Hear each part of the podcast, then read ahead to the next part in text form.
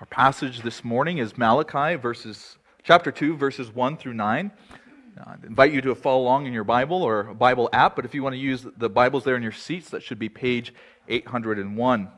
If you haven't been with us or just forgotten, we're in the book of Malachi as God speaks through his prophet to his people who have returned from exile but do not seem to be restored to the glory that they anticipated, struggling under foreign rule with an inglorious temple and suffering from want. God speaks to them of his love and covenant faithfulness. And two weeks ago, when we were last together, God addresses the fact that God's people are seeking restoration, but are worshiping Him with faulty, with blind, and with uh, in, inappropriate offerings, and that the priests would accept that. And instead of blessing, they're inviting cursing upon them.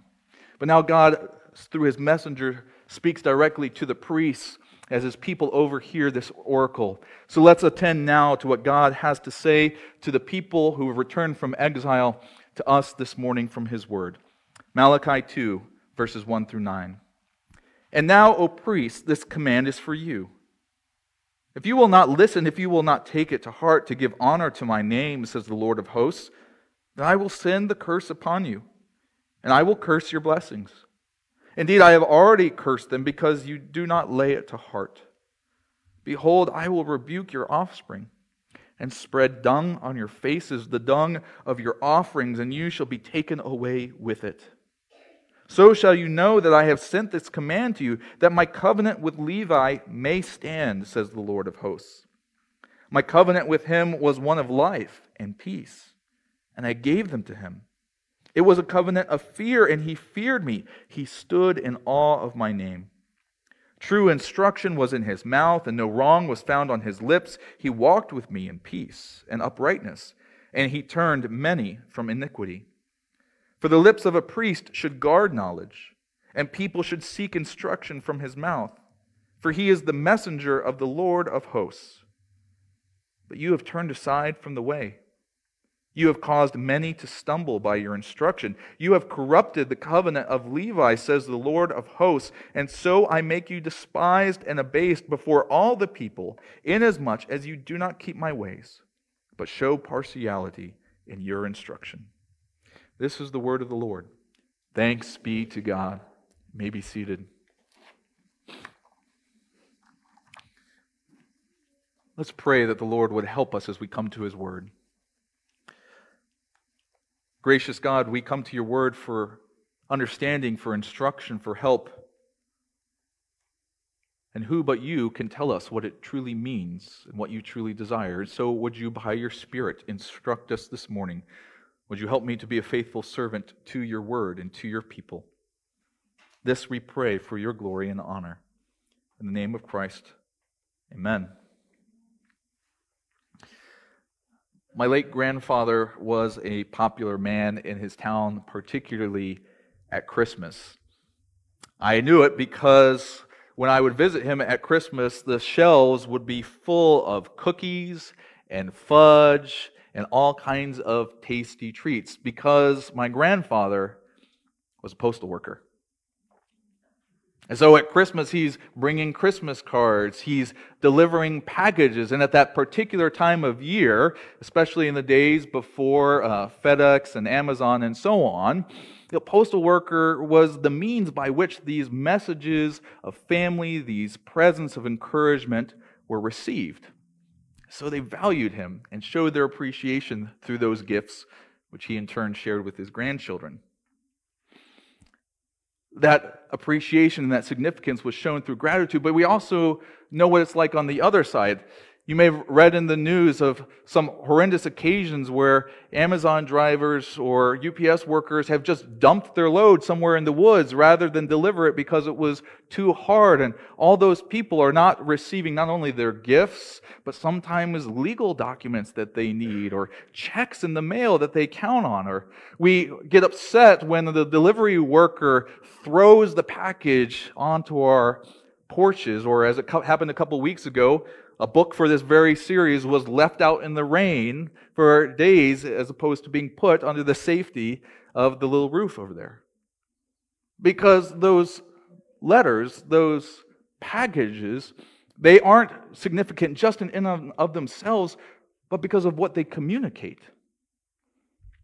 The legal transactions that we need to accomplish, the communication of our love and appreciation to others, the resources, whether it's medication or something else that we rely on in the mail.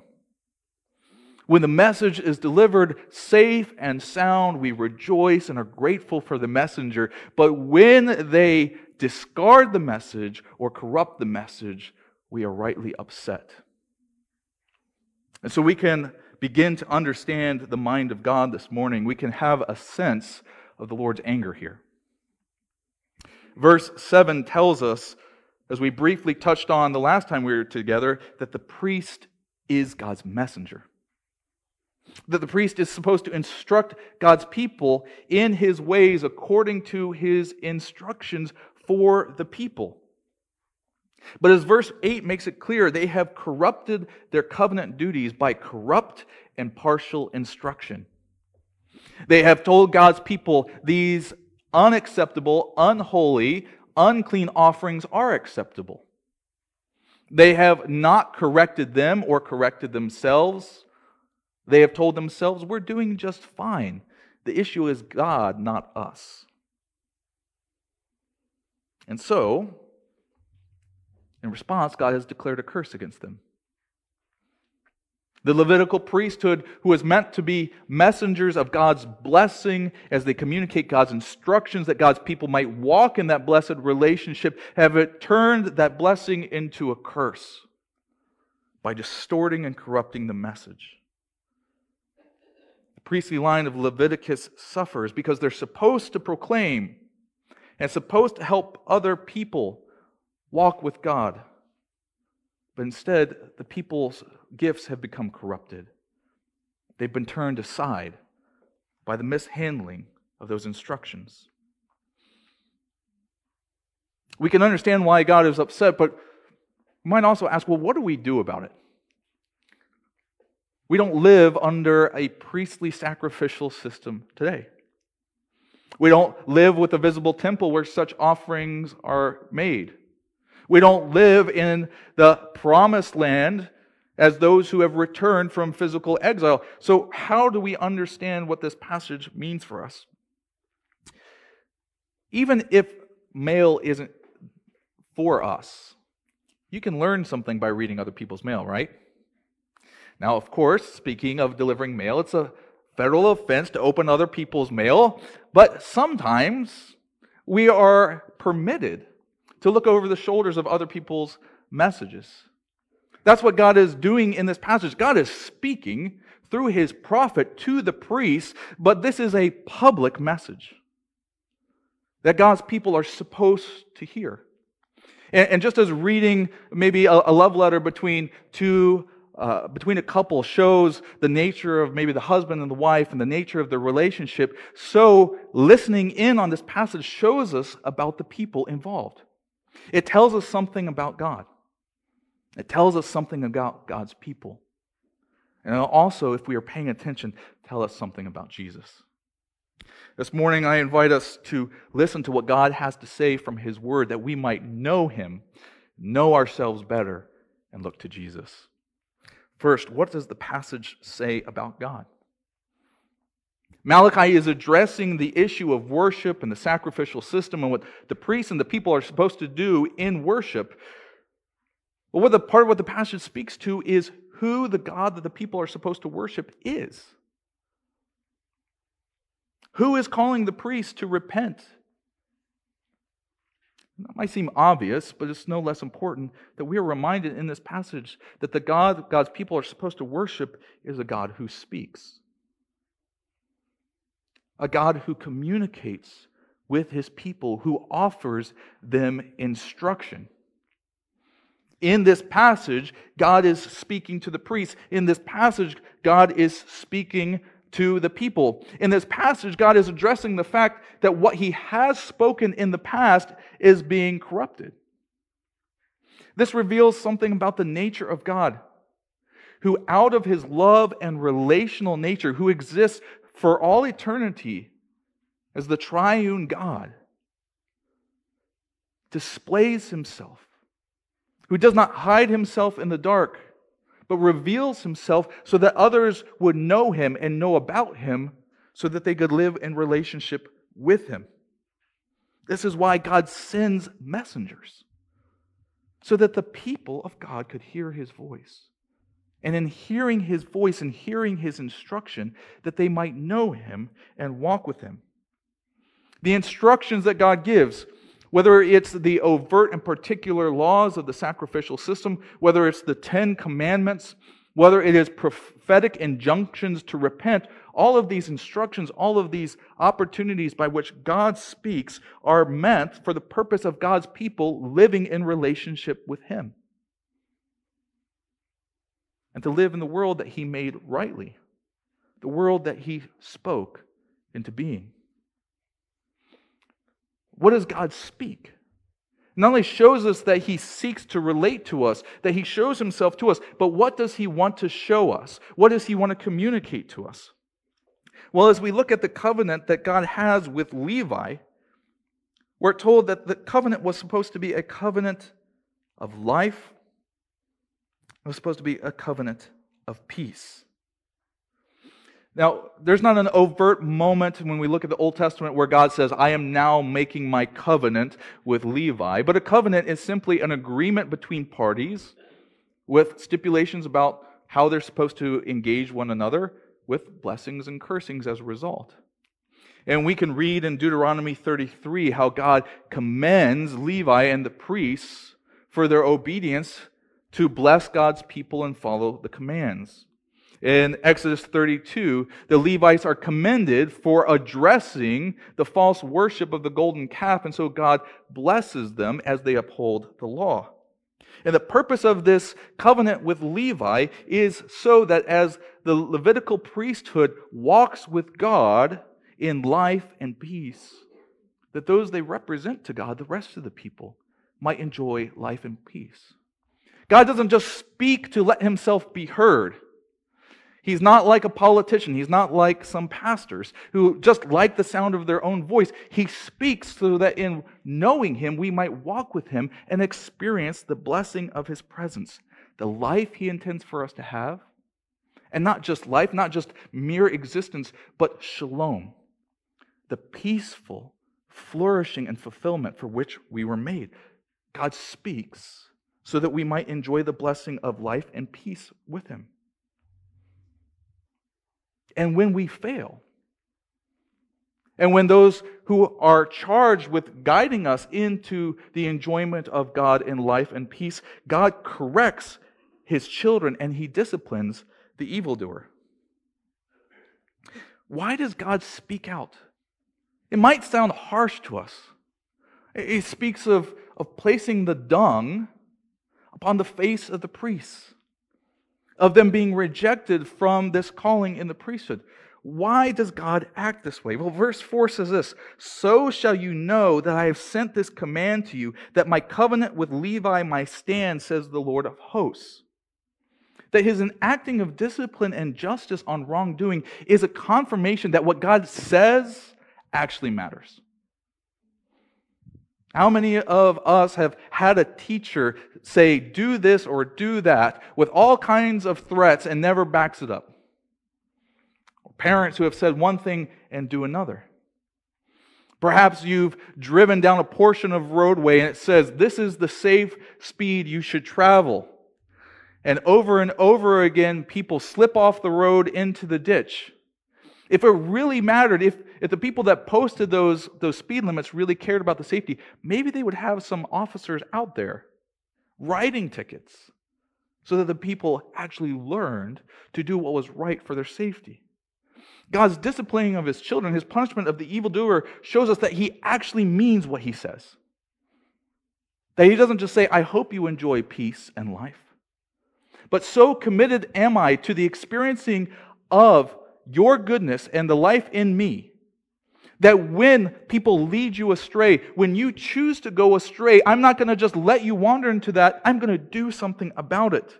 His correction confirms the covenant that God cares when we wander and we hurt ourselves in disobedience. And that response to disobedience, that correction of the evildoer, it is impartial. Notice at the end of the passage that the people show, par- excuse me, the priesthood shows partiality in their instruction. But who is God calling out in this passage? He's calling out the priesthood. These are the people that control, at least experientially for the people, the people's access to God. These are the people that are supposed to have tithes to them and receive the gifts of God's people. These are the people who are supposed to provide instruction and they're in for influence, not just to the people, but to the kings. These are the power brokers. These are the important people in this moment in God's people's history, and God speaks to them and corrects them. Usually it's those with money or power or class that speak the loudest. And thus they end up quieting the others without those things. But God will not hear the excuses, the justifications, or the silence of the priests for distorting the message that He has entrusted to them.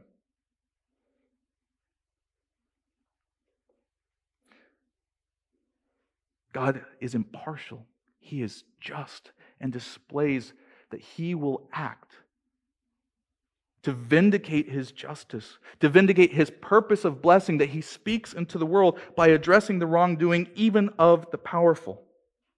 So many of those that call us to trust them in this world, who say, Trust me, my political platform will, will fix things. Trust me, my business plan will make you rich so you don't have to worry about everything. Even those who sell particular uh, workout regimes or nutrition plans, they, they will say, Trust me, trust my way, and you'll succeed. And yet, when their own political cronies, their own social media network, their own business partners fail to live up to those circumstances, they're so very often quiet about that, or seek excuses, or issue pardons on their behalf. God does not look on the priesthood and say, Well, you're this special people. I'm going to ignore your sin. But so committed am I to the blessing of my people, walking with me, experiencing the blessing of bearing my name as the Lord of hosts, that I will speak against your injustice. I will bring shame upon you, not for the sake of your shame, but so that the people would know that I am committed, and I will address this wrongdoing so that they can have the blessing intended. This is what the passage tells us about God, who speaks and offers blessing, who corrects what's wrong because of his commitment to the blessing of his people in a just and holy way. The passage also shows us as when we read a message, it doesn't just tell us about the one sending the message, it tells us something about the recipient, right? So, what does the message say about us? The role of the priest was intercessory. They were to go before God, bringing the offerings of God's people. They're to burn incense as the prayers of God's people, representing them to God. And so, this covenant that is spoken of with the Levites is supposed to be representative of God's greater covenant. And in likelihood, this is really just a subset of the Mosaic covenant that we read of in the book of Exodus. But certainly, the priests were supposed to be an example to God's people. So, listening in to what God says to the priest tells us what God wants for his people. And the first thing that we see is that we are meant to live in awe and fear of the Lord. So shall you know that I have sent this command to you, that my covenant with Levi might stand, says the Lord of hosts. My covenant with him was one of life and peace, and I gave them to him. It was a covenant of fear, and he feared me. He stood in awe of my name. God commends Levi to the priests and the people listening in because Levi understood that as he walked in relationship with God, as he heard his voice, as he repeated his instructions to his people, as he offered blessings for the worship of God, that the God he was serving was a God deserving of awe and fear. This has been part of the problem for the priesthood. We read in verse, excuse me, chapter 1 that A son honors his father and a servant his master, but the priests and the people are not honoring God. They're not reverencing him in their hearts. What we see is that this relationship that God offers in speaking to us is not one between equals. He is the Almighty Creator God. He is, as the passage says at three times and repeatedly through Malachi, He is the Lord of hosts. That is, He is the Lord over the angelic armies in heaven against which no nation and power can stand. That's who He is. He's God and we aren't. And so we are meant to walk with fear and awe of Him. We struggle with this, this language of fear often. For we're so used to speaking of the way that we relate person to person, equal to equal. But, but I think it might be helpful to, to envision yourself walking up into the White Mountains, or, or maybe even better yet, the Rocky Mountains, and standing at the base of a snow capped mountain. We would stand in awe of such a mountain, the beauty and majesty, the weight of the snowpack upon that mountain. But in that awe and reverence, we're likely to speak in whispers. Because for all of the power and glory and beauty represented in that snow capped mountain, there's a chance of an avalanche if we disturb it. In its beauty and its glory, it's no threat to us unless we trespass upon its power. So it is with God, who stands for us, who offers blessing lest we work against it. The awe of God then points us to the standard the standard by which we live, the standard that is not within us but outside of us. The other thing this passage tells us is that God's peoples need instruction, and because we need instruction, we should heed the right instruction. Verse 7 reminds us that we should seek instruction. It says this For the lip of a priest should guard knowledge, and people should seek instruction from his mouth, for he's the messenger of the Lord of hosts. We don't automatically know in and of ourselves, particularly as those who are corrupted by sin, we don't know how to do the right thing. Sometimes we don't know what the right thing is. Sometimes we know what the right thing is, but we don't know how to enact it. What does God want from us? We need to seek His wisdom. Since He is not just one of us, He's not just our equal, He's just not our neighbor down the street, He is the Lord of hosts above us. We need His instruction. But that also means we need to evaluate those who are speaking to us, who we are following, who we are listening to. Is there instruction, is there encouragement, is there advice consistent with what we know God has already said? The passage we looked at two weeks ago, the issue was that God's people were bringing blind and lame sacrifices, which were against God's explicit law, and the priests were accepting them. The priests were saying that was okay. But do you think those people who were bringing those sacrifices were like, okay, you got to twist my arm. I wasn't going to offer this sacrifice. It's not like the priest went out into the fields and said, hey, you know that blind lamb with the broken leg over there? That's the one God really wants. And the people are saying, are you sure? They are all too happy to hear the priest tickling their ears with a, you know, God, he says he's holy, but, you know, you can get by with this. Instead of evaluating what they wanted to hear and whether what they heard was what God had actually said, they just went along their merry way, listening to what pleased them. They offered those sacrifices because they liked what they heard rather than what they heard was true.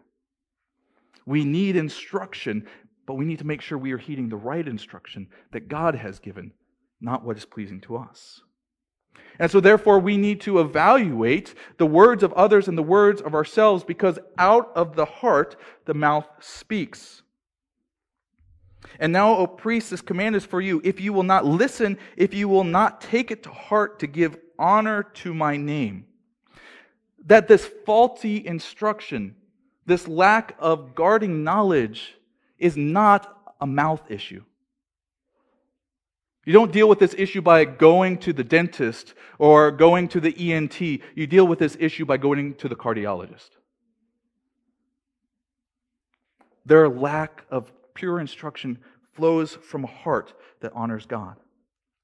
As Jesus said in Matthew 5, 15, but what comes out of the mouth proceeds from the heart, and this defiles a person. For out of the heart comes evil thoughts, murder, adultery, sexual immorality, theft, false witness, and slander. So we need to guard our hearts, but one of the best ways to see what's in our hearts is to pay attention to the words of others and to the words of ourselves. One of the best ways to think of what someone thinks of someone is to listen about how they talk about them when they're not in their presence, right? You might go into a classroom and the kids are, yes, ma'am, no, ma'am, raising their hands, but then you go sit with them at lunch, at the lunch table in the cafeteria. Then you'll find out what they really think of that teacher or that assistant principal. What things we say, whether outwardly to others, the things that we say to ourselves, within the listening of our own minds. What we say about God when we feel like He isn't present, when we're not in worship, when we're not with God's people in church or in Bible study. That reveals where our hearts are. Our speech also, therefore, needs to be watched because our primary because speech is our primary means of taking up this priestly calling. Right? We are called a royal priesthood. 1 Peter 2 9. But you are a chosen race, a royal priesthood, a holy nation, a people for his possession, that you may proclaim the excellencies of him who called you out of darkness into his marvelous light. The Aaronic priesthood is removed. Jesus is our once and forever priest. But in his eternal priesthood, we are given the priestly task of proclaiming the excellencies, of instructing others in the good news. And so, what is our pattern of life? What is our speech saying about God to others? To borrow a phrase I heard yesterday in one of the sermons at Presbytery, we need to look at our wallets and our watches. What are we spending time and money on? And what does that say to others about what we value, what we honor, what we fear? What does my instruction to my children say about what is important? Am I communicating to them that the most important thing is good grades and earthly success? Or is it walking faithfully with the gracious God? So, what now? We have revealed in this passage a holy God deserving of all reverence, of pure speech, of awe and fear who offers us blessing, and yet the priests who were supposed to be the vehicle of that blessing, those trained, those raised from birth to serve, they couldn't do what it takes. What hope is there for us to guard knowledge and instruction to ourselves, to each other, to our children? What hope is there for me to pastor a church? What does it mean when the priestly line who is supposed to instruct us falls short, when pastors and elders fail the people, when we as colleagues, parents, and neighbors cause others to stumble? There is a lot of bad news in this passage, but if we pay attention, there is some good news. Because this passage also speaks about Jesus. When we pay attention to this passage, what we see in this passage is the revelation of Jesus' priestly role and work on our behalf. Now, when I say that, I am not saying that this passage is a prediction of Jesus, the way we might read Isaiah 53. But it is a preparation for him. As the stain upon the line of Aaron invites the question who can stand for God's people. The passage shows us what is lacking and what is required to make up for it, and therefore it prepares us for one who does what Aaron's descendants, what Le- Levi's descendants could not do and did not do. We see in Jesus the perfect priestly performance, first in one who obeys and upholds God's word. Levi is commended as the one who starts this because he is the one that walked with the Lord. It was a covenant of life and peace. It was a covenant of fear. And true instruction was in his mouth, and no wrong was found on his lips. He walked with me in peace and uprightness. He did what was holy and right, and he turned many from iniquity. In Jesus, we see one who walked with God. Not just when people were watching and when he was teaching, but would withdraw from the crowds so that he could build himself up with, with drugs, with, with, with prostitutes, with fame, with money, with just a lot of food or a, a lot of extra wine. No, he went to be revived by walking with the Lord in prayer. Jesus, who was testified to by the Spirit as the beloved Son with whom God the Father was well pleased at his baptism, of whom the disciples heard the Lord spake, Listen to my Son at the transfiguration. The Jesus who was vindicated after his crucifixion through his resurrection, that his sacrifice was acceptable because it was pure, whom Hebrews 4:15 testifies that he was tempted but without sin. Jesus walked in life, in peace, and uprightness before God his Father. Jesus rightly instructed his people. True instruction was in his mouth, and no wrong was found on his lips. At the end of Jesus' Sermon on the Mount, the people said this, and when Jesus finished these sayings, the crowds were astonished at his teaching, for he was teaching them as one who had authority and not as their scribes. Remember, the scribes, they were the priestly class whose job it was at first to write down the law and repeat it, but over time became those most familiar with it and those who were trusted to interpret it. Ezra in Ezra 7 6 is described as a scribe. He was a scribe skilled in the law of Moses that the Lord, the God of Israel, had given. And the king granted him all that he asked, for the hand of the Lord his God was on him. And yet, the descendants of Ezra, for all of their authority and interpretation and skill in the law, were recognized as deficient compared to the authority by which God instructed his people through Jesus. He is the priestly messenger who speaks not in just repetition or interpretation, but with the authority of the very one who speaks. He did not loosen the definition of holy living but reflected its true depth, while at the same time loosening the bonds of man who made laws and religiosity which held the people back from God. Rather than causing many stumble to stumble as the Levitical priests had in Malachi, it was not his teaching that caused other people to stumble, but how far he would go to bring people's, God's people back from blessing by receiving a curse upon himself, the curse of the cross. Which brings us to the ultimate preparation for Jesus as the priesthood. Because what the priesthood was supposed to do was take those under the curse of their sin to send them out after the offering of their sacrifices with a blessing. To convert curse into blessing for the well being of the people. But the priests have polluted themselves with their disobedience so that what comes out of their mouth produces further curse rather than blessing. How can those under wrath and a curse for their sin, find blessed relationship with God. Well, we read in Isaiah 53 3 through 5 He was despised and rejected by men, a man of sorrows and acquainted with grief. And as one from whom men hid their faces, he was despised and we esteemed him not.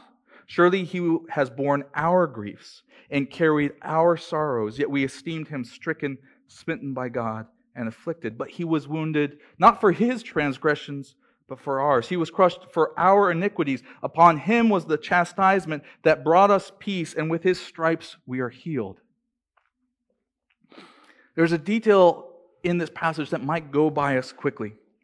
But as God is rebuking the Levites and speaking of the curse upon their children because they will be unable to fulfill their role, he says this Verse 3 Behold, I will rebuke your off, offspring and, dung, and spread dung on your faces. And that word dung is, is not merely excrement, it's speaking of, of the intestinal pollution from the offerings.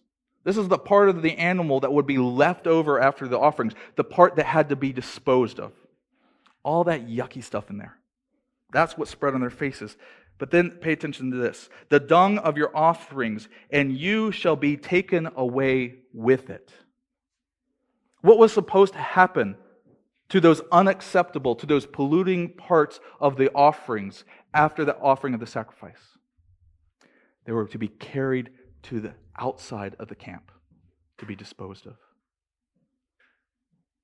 Jesus, who took on our afflictions and our transgressions, was marched to, Golgotha, to the burning trash heap outside of the city, so that the curse that was upon God's people, so that the curse that was upon the priests who were supposed to be blessing could be borne by him, so that in his perfect obedience, in his perfect instruction, we could receive the blessing of God, the blessing of life and peace for our sake, he made him to be sin, who knew no sin, so that in him we might become the righteousness of God. So testifies 2 Corinthians 5.21. So prepares us for that news, does Malachi 2.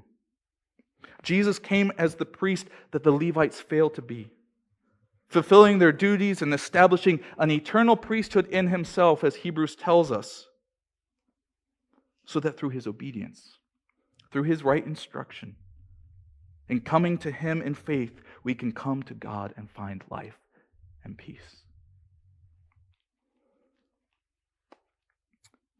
Military servicemen and women have relied on mail to communicate to their loved ones when they've been out on assignment.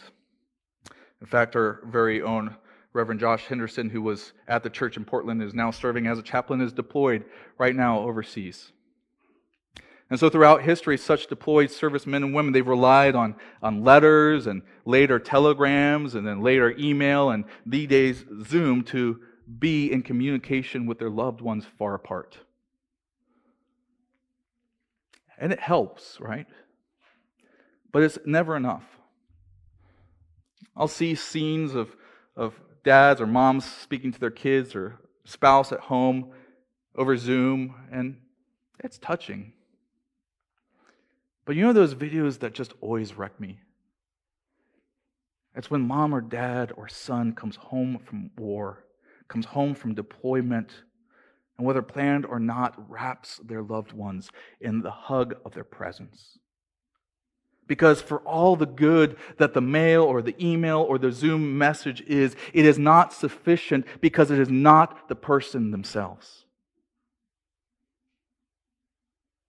The priests were supposed to facilitate the reunion of God's people with God so that they could walk with Him, so that the distance created by our sin and our disobedience would allow us to return home. They were supposed to confirm the message of God's love, His desire to bless, His justice, mercy, compassion, and holiness. They were supposed to communicate this to His people. The email kept going in the spam, the letters kept getting lost. And so God dispensed with faulty messengers, and the messenger became the message himself. Jesus comes that we would not just see him from a distance, hear from him at a distance, so that we might behold, see, feel, touch the very word of God himself.